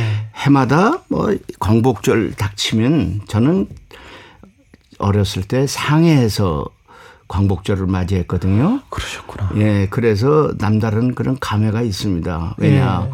그 당시에 우리는 숨어 살아서였고 항상 중국 사람들이 멸시를 받으면서 나라 없는 음. 그, 저 사람으로서 제- 아주 어, 멸시를 받아왔단 말이죠. 예. 그런데 그것이 어느 날 해방이 됨으로써 그 멸시가 새로운 희망으로 이, 이 바뀌는 이런 것을 그냥 체득을 했단 그렇죠. 말이죠. 그러니까 예. 감회가 새롭습니다. 이번 그 선포식 에 광복회가 대한민국 정체성 선포식을 하는데 예. 이게 어떤 의미를 가질까요? 예, 정체성 선포라고 그래서 새로운 걸 자꾸 만들어내는 것은 의미가 아니라 음. 지금까지 있었던 모든 얘기들을 한번 정리하고 넘어가자는 얘기입니다. 예. 예, 다시 말해서 그럼 대한민국이라는 나라를 언제부터 예, 우리가 누리고 살아왔냐? 예. 이거는 1919년 1919년을 분수령으로 해서 어. 그 전까지는 왕정이었습니다. 그랬죠. 독립운동을 해도 왕정 복고지 무슨 새롭게 공화정은 거의 어, 눈을 씻고도 못 그렇죠. 봤어요. 예. 근데 19년에 1919년에 고종이 예. 승하해서 음. 이제 다시는 이 나라에 왕정은 없다. 이것이 전 국민의 무언의 아. consensus가 이루어졌어요. 그래서 그게 그 대한민국의 처음이다. 예, 아니 대한민국이라는 말은 아직 생기기 생기지 전이지만 않았지만. 하여튼 공화정 음. 예, 우리가 우리 손으로 뽑는 분이 예, 나라를 경영한다는 그 생각이 일치감을 일체감을 갖게 됐단 말이죠. 그리고 임시정부가 그리고 그때 4월 달에 대한민국, 대한제국이 민국으로 바뀌는 그런 절차를 밟았거든요. 그래서 아. 그러네요. 저는 예. 예, 이런 것부터 시작을 해서 음. 그러면 그때부터 대한민국이 시작된 걸로 생각해서 예. 1948년 저 이승만 대통령이 초대 국회의장을 하면서 음. 예, 대한민국 30년이라고 그랬습니다. 아, 이미 그때도 예, 예, 예. 그러니까 대한민국 30년이라고 우리 관보 1호가 예. 1948년 9월 1일 날 나온 건데 아, 그렇습니까? 대한민국 30년 9월 1일로 돼 있습니다. 그러면 아. 그런 선, 선인들이 대한민국 30년이라고 그랬으면 오늘날 우리가 2023년에는 당연히 105년이 되는 거 아닙니까? 이걸 무슨 누가 이걸 꾸며내고 한 것이 아니라 당시 이승만 의장도 그렇게 이야기를 이승만 대통령도 네. 취임사에도 대통령 취임사에도 대한민국 30년이라고 썼어요. 네, 그리고 어. 백범 선생도 대한민국 30년이라고 그랬어요. 신익크 국회의장도 대한민국 30년이라고. 아, 신익희 선생도 그렇고. 예, 예. 그러니까 모든 분들이 다 삼- 대한민국 30년이라 다 했는데 그러면 이제 와서 대한민국이라는 연호를 안 쓰고 예. 이제 서기를 쓰기 시작했는데 예. 그것이 그러면 다시 한번 강조할 필요가 있지 않느냐.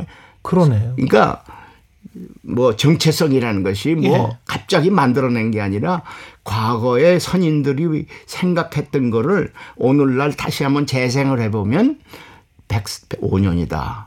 그래서 대한민국 원년은 1919년이다. 19년이다. 이렇게 다 이렇게 정해 놓은 거지 내, 제가 꾸며낸 말 아닙니다. 또 우리 광복회에서 어. 예. 그걸 꾸며낸 얘기가 아니고 있는 사실을 그대로 정리를 했습니다. 아, 저는 처음 배웠습니다. 아, 네. 지금 처음 알고 처음 이 사실을 듣고 계신 청취자분들도 굉장히 많을 것 네, 같은데요. 네. 이제 정, 여러분께 지- 다시 한번 말씀드립니다. 1948년 대한민국 정부가 수립될 때 예.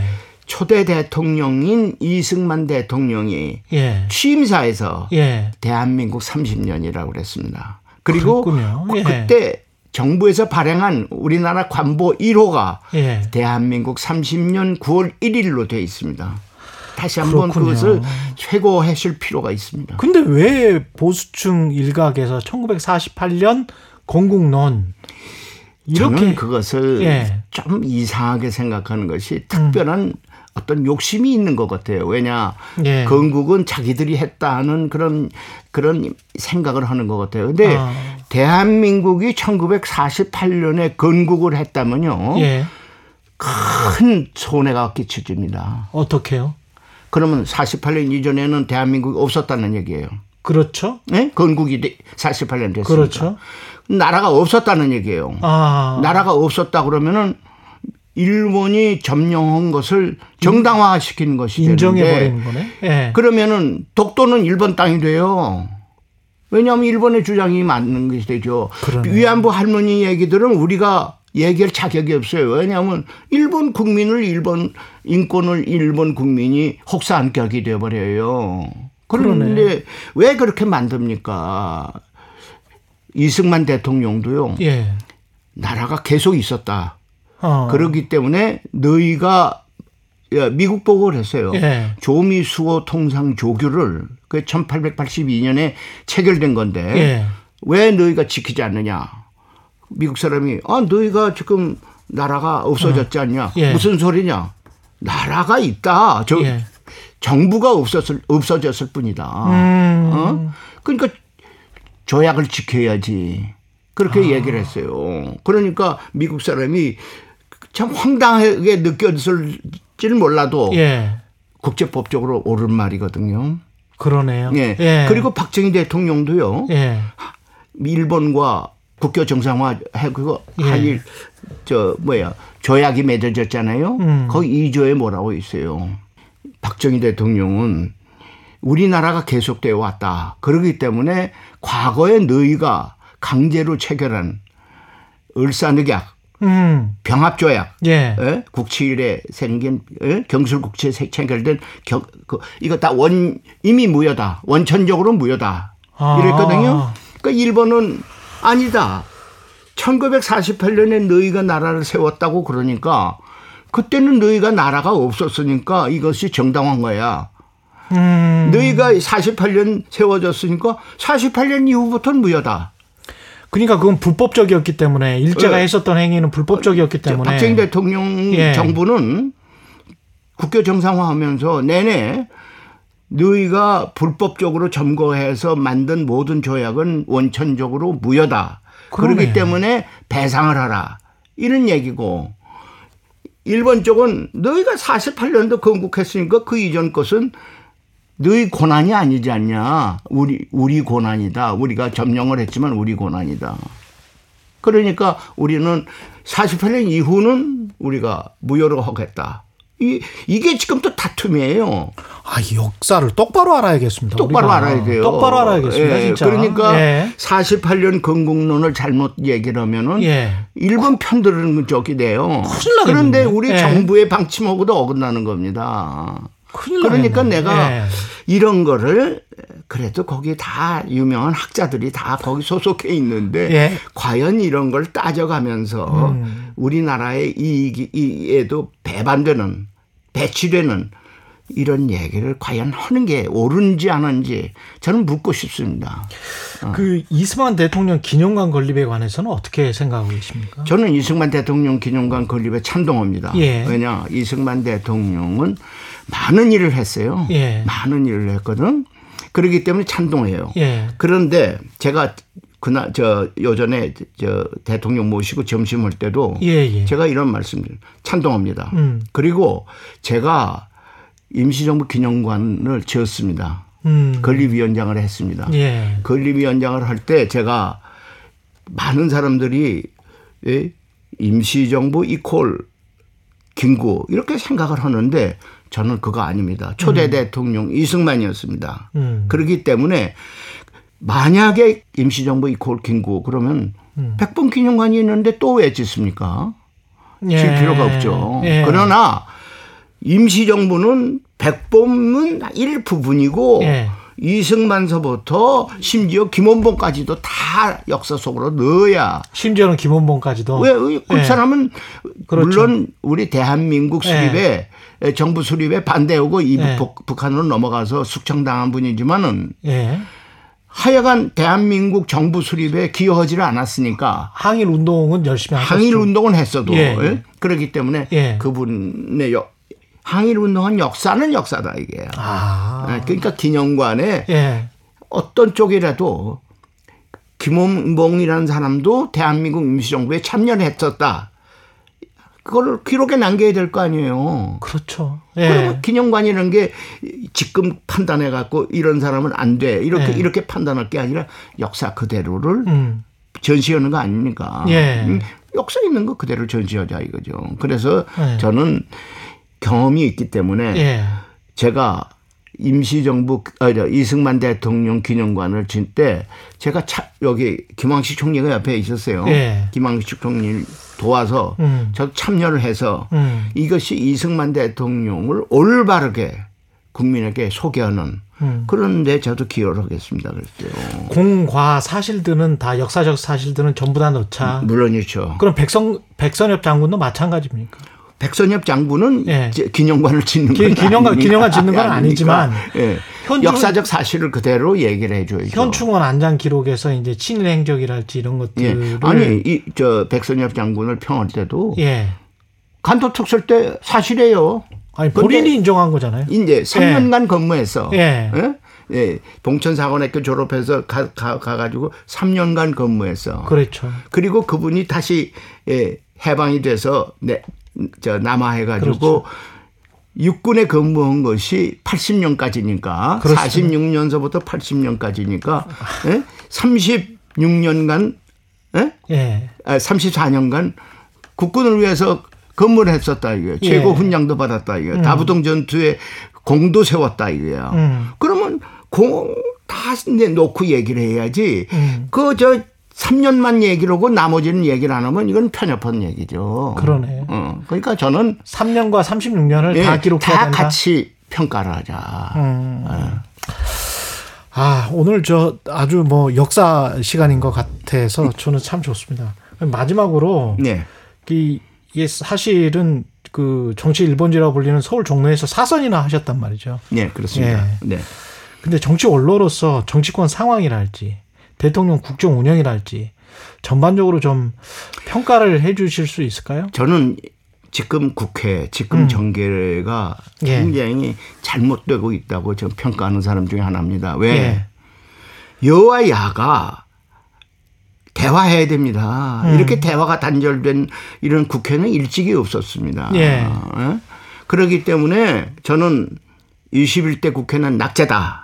이렇게 아주 가혹하게 평가를 하는데 음. 뭘 근거를 두고 하느냐. 예. 벌써 국회에서 만든 법을 대통령이 거부권을 이렇게 마- 여러 번 하면은 음. 국회가 입법을 잘못했던가 음. 대통령과 이게 이 정부와 대화가- 입법부가 서로 소통이 없었던가 둘 네. 중에 하나다 이거죠. 음. 응? 저는 이거는 일단 법은 입법부가 만든 거니까 예.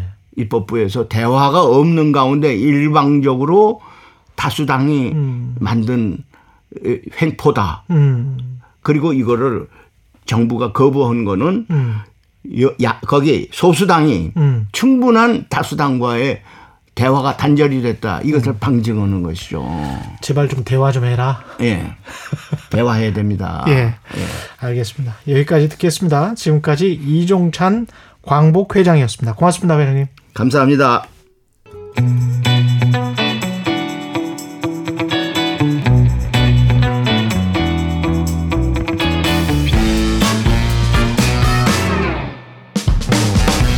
네, 정치 시사 이슈의 법적 쟁점을 시원하게 파헤쳐보는 시간 최강 로스쿨 오늘은 최강 로스쿨 학장 김준우 변호사와 함께하겠습니다. 네, 안녕하십니까. 김준우 예. 변호사입니다. 예, 광복절 특별 사면을 대통령이 단행했는데 어떤 인물들이 사면됐는지 일단 정리 한번 해보겠습니다. 네, 사면은 이제 2,176명을 했고요. 많군요. 예. 그 다음에 이제 보통 그 뭐 면허 정지 이런 행정 규제와 관련된 또 아. 사면이 항상 있습니다. 예. 여기가 사실은 실생활에 좀 밀접한 음, 81만 명 정도. 81만 명. 네. 꽤 많죠. 예. 근데 이제 뭐 그런 거는 이제 쉬쉬 하는 거고 서로 아. 음주운전 누가 했는지 알고 싶지 않고 그렇죠. 알리고 싶지 않으니까요. 네. 그래서 2,176명 중에 이제 좀 그 눈여겨 볼 분들은 아무래도 이제 경제인이나 정치인들이 될 텐데요. 아 뭐 앞에도 계속 나왔지만 김태우 전 강서구청장이나 음. 조광환 전 남양주 시장, 정영선 전 경기 남부지방경찰청장 그리고 강만수 전 장관. 아, 예. 이분이 복권 되셨고요. 예. 그다음 뭐 박 임성원 전 나주시장 뭐 이런 분들 국방부 기무사 참모장 하시던 소 뭐 강원인가 예. 그분 뭐 이런 분들 있고요 경제인은 박찬구 구모석유화학 명예회장이랑 신영자 롯데 장학재단 이사장 여기가 이제 형 선고 실험이 복권이 됐고 이제 그냥 복권만 된 분은 그 동아제약 동아소시오 홀딩스의 강정석 전 회장이나 이중근 전 부영구 아. 이분 전 노인회 그렇죠. 회장도 했는데 예. 최근에 열심히 좀 기부하지 않았습니까? 맞, 맞습니다. 뭔가 이제 아. 네 그렇습니다. 그다음에 김청수 삼양식품 부회장, 이호진 전 태광그룹 회장 뭐 네. 그리고 이런 분들이 좀 됐습니다. 네. 이분들은 어떤 죄를 지어서 이제 이게 복권이 됐는데 네. 복권이 됐다는 게 어떤 의미입니까? 그러니까 이제 사면이 됐다고 보통 얘기를 네. 하는 거는 이제, 네. 이제 사면을 이제 큰 의미로 쓰면 네. 감형도 있고 그렇죠. 형 집행을 금, 그만한다는 이제 의미에서 형 선고 실효 뭐 이런 게 있지 않습니까? 네. 그럼 이제 어쨌든 감옥에 있으면 감옥에서 나오는 거고 그렇죠. 집행유예 기간이면 집행유예 기간이 이제 상관없는 거고 네. 그죠? 복권이 된다는 거는 이제 권리를 되찾는다라는 건데 네. 그러면 이제 정치인 같으면 출마의 길이 열리는 거고요. 출마의 길을 열고. 예, 정치인, 아니, 경제인 같은 경우는 원래 그 특경가법이나 이런 특경법 위반 같은 걸 하면 음.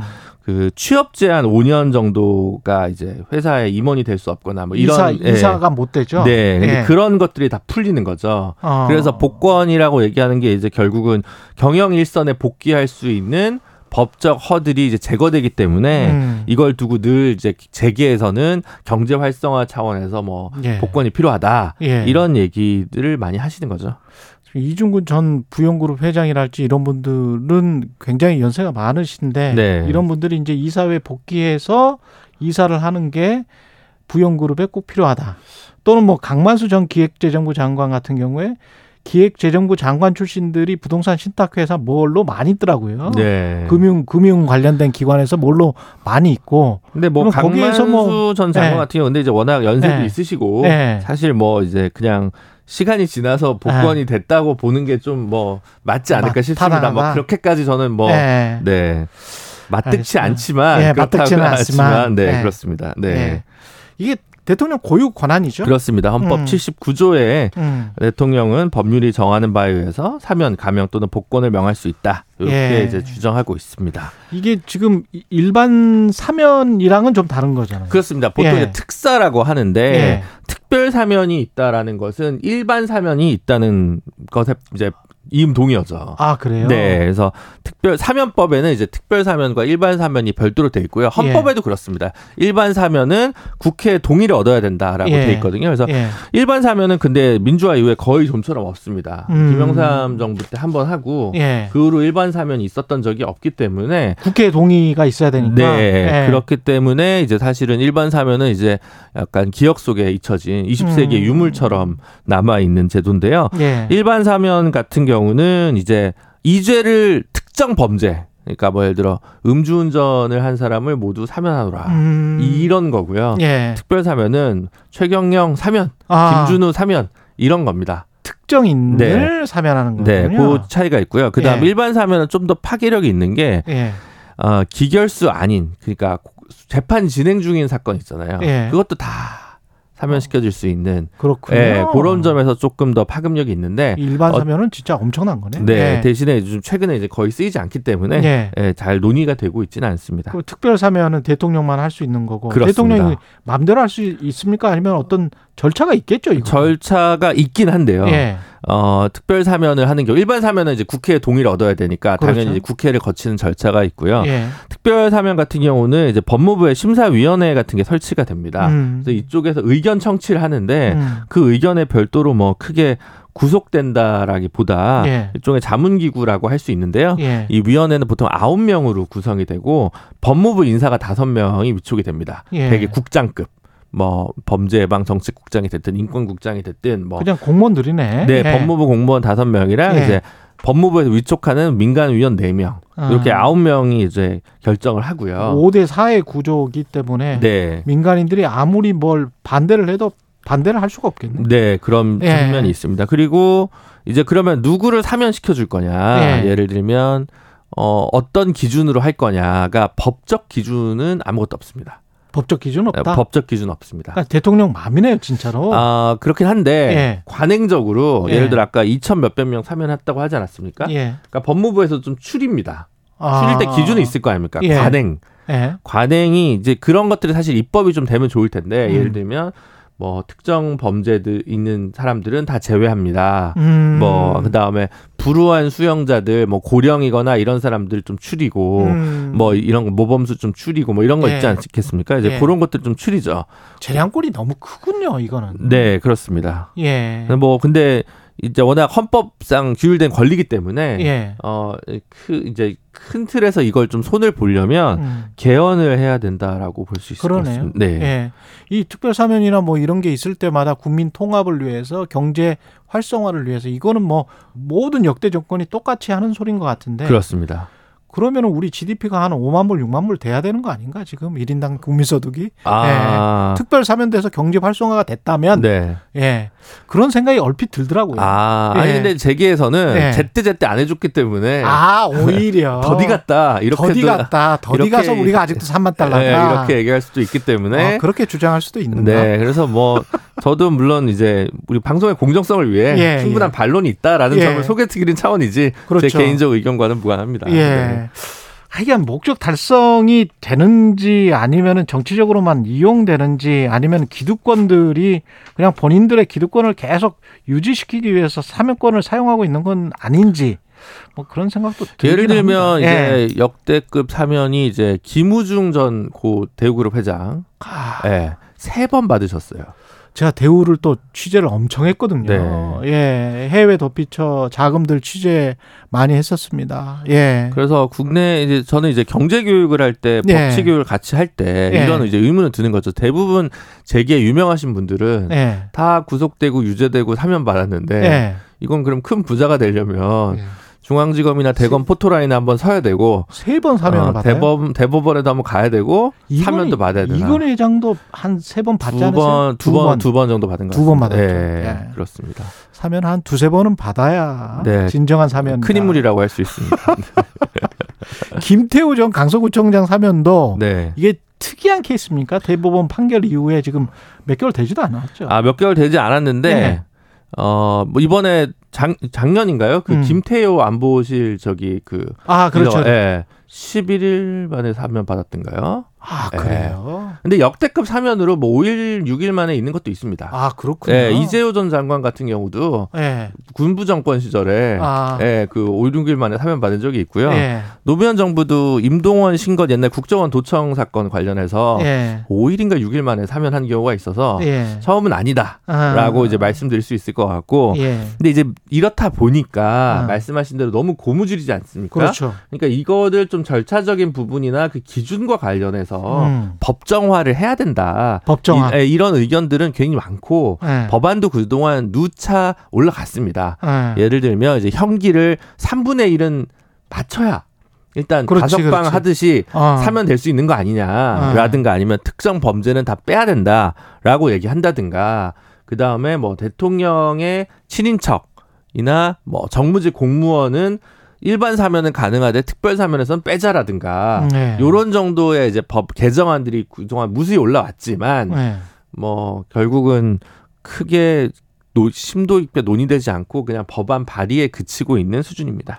사실은 국민들의 인식이 사법부의 판결도 유전무죄, 무전유죄 아니냐 이렇게 생각을 하는데 네. 사면도 유전무죄, 무전유죄 아니냐 뭐 이렇게 생각할 수도 있는 것 같아요. 네, 충분히 그러실 수 있을 거라고 생각합니다. 예. 네. 김태효 국가안보실 1차장 같은 경우는 유죄 확정된 지 두 달여 만에. 아, 두 달입니까? 예. 아, 최윤수 전 국정원 2차장이 예. 날짜가 좀 짧았던 것 같습니다. 예. 네, 죄송합니다. 입법이 필요하다 그런 말씀이셨고 네. 김태우 전 강서구청장 같은 경우는 하여간 이렇게 되면 출마는 할 수 있는 거죠. 네, 그렇습니다. 예. 뭐 정무적으로 그게 국민의힘에 과연 바람직한지는 음. 물음표가 찍힙니다만 예. 어쨌든 뭐 법적으로는 아무 법적으로는 어, 아무 상관이 없다. 상관이 없습니다. 해외 사례는 어떻습니까? 해외 사례는 네. 이제 아까 말씀드린 그런 기간 제한이나 이런 것들 있지 않습니까? 음. 특정 범죄가 안 된다. 음. 요런 것들이 이제 대부분 돼 있습니다. 일본도 뭐 일단 형기를 3분의 1은 맞춰야 된다라고. 한다든가 예. 프랑스도 뭐 부패나 선거 테러 범죄는 사면을 금지한다든가 뭔가 있는데 제한이 있군요. 근데 미국 같은 경우는 주별로는 좀 제한이 다양한데 네. 미국은 그렇잖아요. 늘 주마다 그렇죠. 달라요. 이렇고 와 주가 나라니까 예, 거의 대통령은 연방 범죄에 대해서만 예. 음, 탄핵을 제외하고 탄핵된 건 사면할 수 없다. 이게 이제 헌법에 돼 있고 그렇군요. 나머지는 사실은 뭐 열려 있습니다. 규칙은 있어요. 아, 제가 아까 제가 말씀드린 저희 개정안 아이디어 같은 것들이 규칙으로 있는데 아, 굳이 무시하려면 예. 뭐 트럼프 무- 셀프 사면론 얘기도 있잖아요. 그렇지, 그렇지, 그렇지. 옛날에 포드 대통령이 닉슨 대통령 기소 전 사면까지 다 해주던 역사가 있어가지고 음, 그런 부분은 조금 권한이 세긴 합니다. 최강 로스쿨 김준우 변호사였습니다. 고맙습니다. 감사합니다.